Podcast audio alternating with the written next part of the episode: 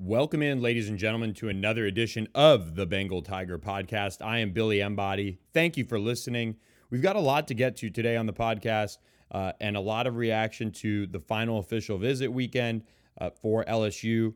But uh, the Tigers are getting geared up for what could be a big run of commitments to kick off July. We'll kind of discuss a little bit of that as well as, uh, you know, address that you know the staff is is starting to build a little bit of momentum potentially with that group of targets that is set to announce commitments here um, in a little bit. So let's lead off with this. LSU had three official visitors on campus this past weekend, three offensive linemen, uh, and they were big ones. Um, two top 100 prospects um, in the country in terms of offensive uh, linemen with TJ Shanahan and Chase Bisontis getting to campus. And then they also had Paul Mubenga, one of the underrated guys uh, nationally in this class, and Paul Mubenga out of Buford, Georgia. But let's start off with Chase Bisontis and TJ Shanahan.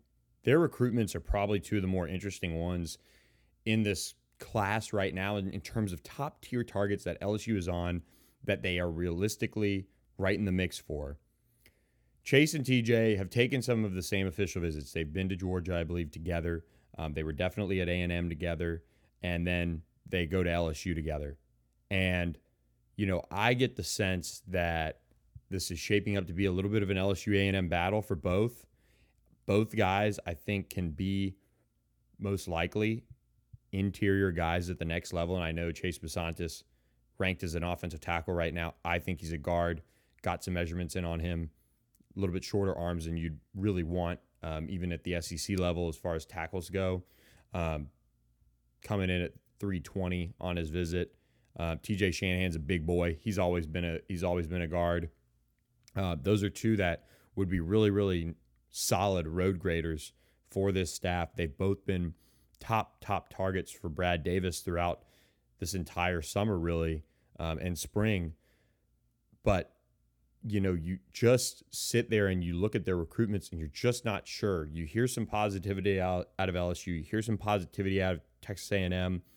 TJ Shanahan isn't from Texas, so it's not like A&M is drawing him over from Austin where he's playing his high school ball. He's from Orlando, Florida originally.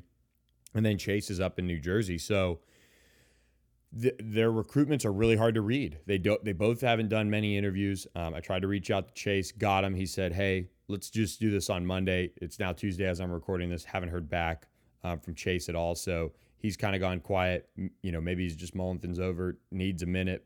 TJ Shanahan's been pretty quiet in general. It's very rare that you kind of get him, you know, on record um, at all. Those two guys are really key measuring sticks for Brad Davis in terms of what his class is going to look like. He's been on TJ Shanahan from the get go since he was hired at LSU.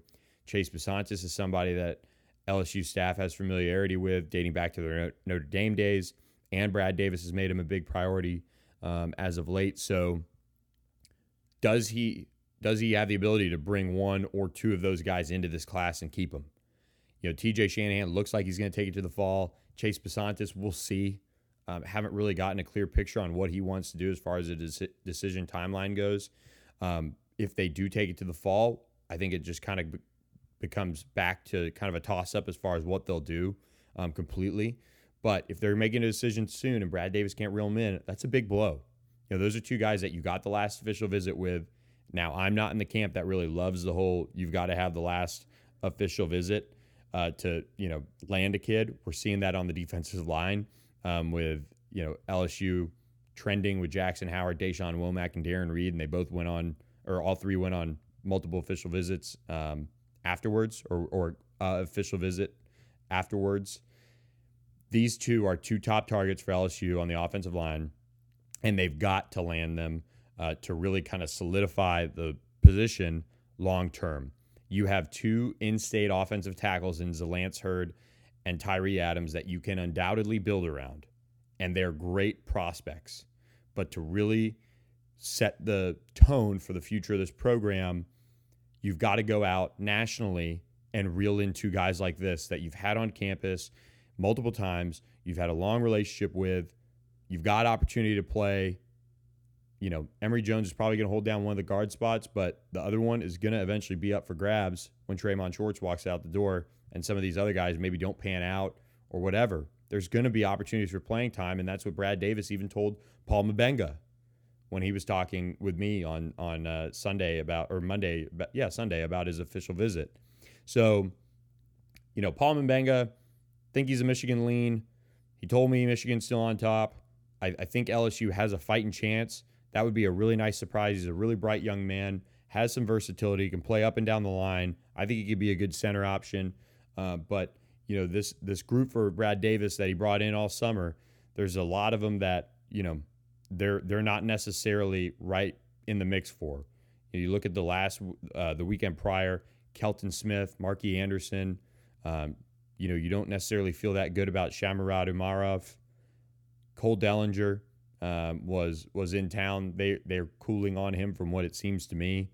But then you do have somebody like DJ Chester, who there's a lot of positivity po- positivity around him and where LSU stands for him.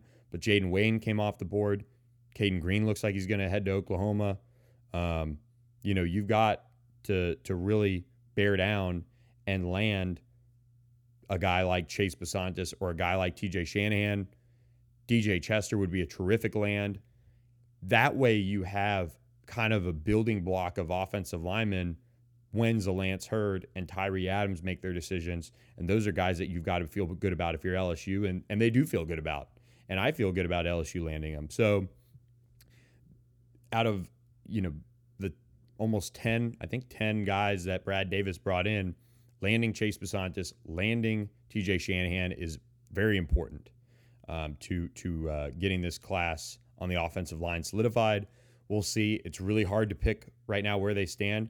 Um, I'm coming out with my class prediction piece on Wednesday morning, and it's very, very difficult to, to pick and see if Chase Bisontis or TJ Shanahan is going to be in the class.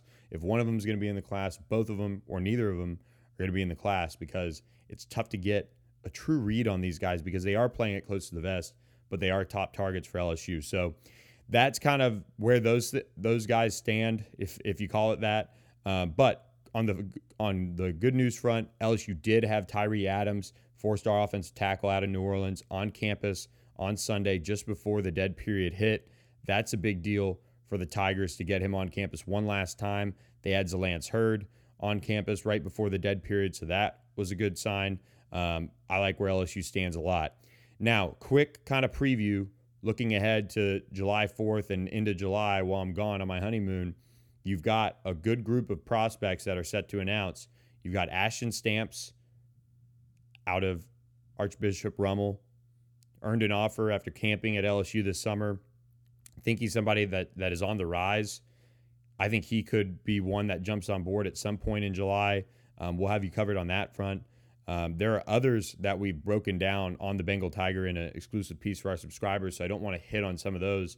But the ones that do have announcements that have been locked in Darren Reed, four star defensive lineman, a top 30 overall prospect for On3, came into his LSU visit at 6'3, 282, huge wingspan.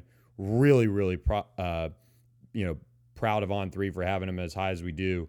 LSU starting to trend. Looks like the Tigers can hold off Ohio State and and get this one done. It would be a monster land for Jamar Cain to cement that future at that spot. And then two edge prospects he's been on for a while Deshaun Womack and Jackson Howard, two of the best prospects in the country coming off the edge. Um, I like where LSU stands for both. You know, they went to Oregon if you're Deshaun Womack and Miami if you're Jackson Howard for the last official visit.